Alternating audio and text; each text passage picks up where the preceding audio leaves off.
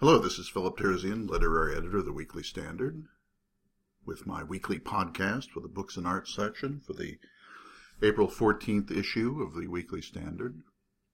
As always, I've tried to put together a varied and uh, entertaining section that will both educate, inform, and uh, beguile our readers.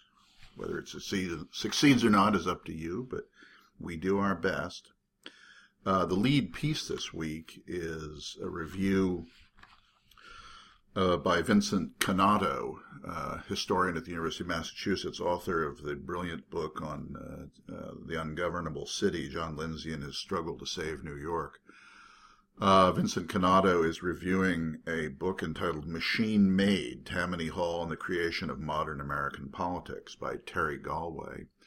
Ostensibly, it's a history of Tammany Hall, Tammany Hall being the uh, New York Democratic, New York City Democratic Party, uh, which uh, ruled essentially as Tammany Hall from the early 19th century to about the mid mid to late 1960s. Obviously, the Democratic Party is very much still around in New York, but Tammany Hall as a great urban machine uh, is no longer quite what it was. It certainly has has changed in nature. It was very much for most of its life a, a vehicle for the um, Irish immigrants who came to America in the mid 19th, late 19th century. It was their their entry into American political life in New York.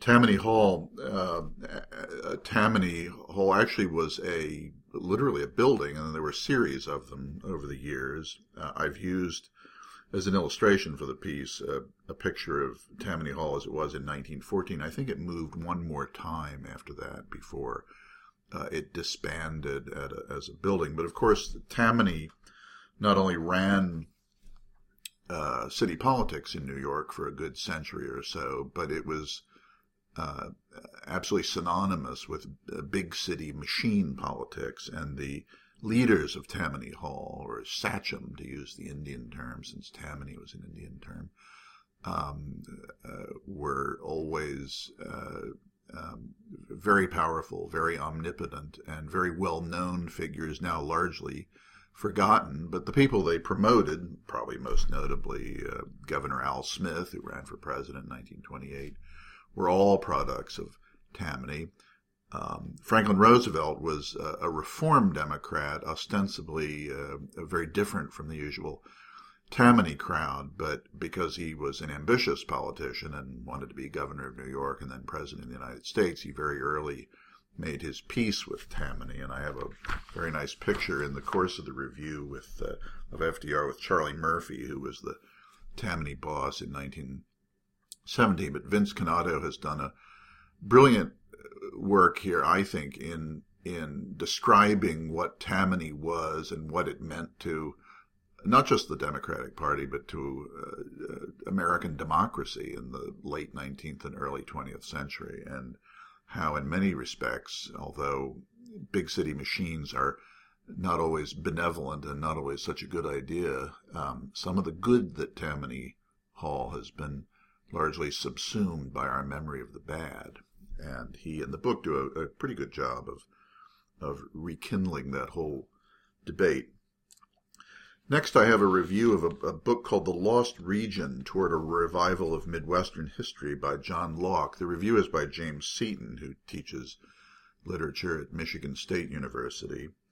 But it's about the school of, of Midwestern historians who are very prominent in the early 20th century, um, most notably uh, Frederick Jackson Turner at the University of Wisconsin, the famous author of the, the, the frontier thesis of American history. But the author, Mr. Lauck, makes an, an interesting argument about the importance of this school in understanding uh, what America means and also what American exceptionalism means.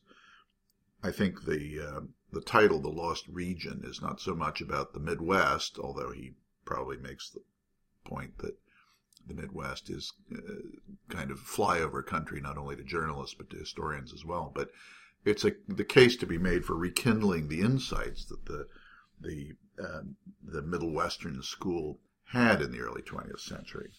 Uh, very interesting piece. I, I learned a lot, and it tells us something about about American perceptions of our country, which are always evolving. A very charming, uh, shorter review from Lauren Zelt about a, a book called Tomorrowland, the 1964 65 World's Fair and the Transformation of America by Joseph Tirella. Readers of a certain age will remember the 1964 65 New York World's Fair. It was the, as far as I can recall, it was the last great World's Fair in New York, the previous one being a quarter century earlier on the uh, just on the cusp of World War II. Uh, what makes the 64 65 fair interesting is that it was really at the high point of American post war self confidence. It was, I think the theme was peace through understanding, but it was a kind of celebration, as World's Fairs tend to be, of our ever growing and ever changing and ever improving world, uh, all the wonders of science of techno- and technology bringing us a greater and more exciting future. And of course, it took place right at the edge of what we think of as the collapse of that kind of confidence in the late 60s. Uh, and so the New York World's Fair, uh, in some ways, is symbolic of, of a kind of a last gasp of that American confidence and optimism that was lost for a generation or so. The World's Fair, of course, physically uh, uh, still exists in the form of the Unisphere, that, that steel globe, which I guess still stands over there near near LaGuardia Airport. But the book itself is about the uh, the world of the fair and also the the world outside the fair in the United States. And Lauren Zelt describes what what was going on both in American society in the mid '60s and how it was reflected in the in the in the in the World's Fair. Very interesting piece. Next, we have a, a timely piece by Gabriel Schoenfeld, who's a, a, a foreign policy expert and writer, uh, former advisor to the Mitt Romney presidential campaign. And it's a review of uh, John Rizzo's book, Company Man 30 Years of Controversy and Crisis in the CIA. John Rizzo is a lawyer who was uh, spent his career as a lawyer for the CIA. And this is fundamental. This book is fundamentally a memoir of those 30 years and how the CIA evolved in that time and how the challenges that faced the CIA evolved in that time. But it has particular relevance at the moment because the the fight that's going on right now between the CIA and the Senate Intelligence Committee, and notably uh, Senator Dianne Feinstein about the CIA's activity during the War on Terror, and more specifically during the, the hot wars in Afghanistan and Iraq, is uh, in the headlines at the moment. And Rizzo was smack in the middle of all that. He was very much involved in in uh, pondering and adjudicating the legality of of uh, uh, uh enhanced interrogation techniques, as we call them, and uh, rendition and the other uh, uh, practices of the CIA, which became politically controversial, and I suppose still are. Um, certainly were controversial as far as the Obama administration is concerned. John Rizzo is fundamentally a defender of all those practices and uh, ideas, and I think makes a pretty persuasive case. Gabriel Schoenfeld, as the reviewer, is dissents from some of Rizzo's conclusions. He himself is very concerned about the use of, of uh, torture in any form under these circumstances, but it's a it's a long and learned and very interesting discussion of the whole subject, which I think anyone who's reading the stories at the moment about the the Senate report on this subject would probably benefit from from reading.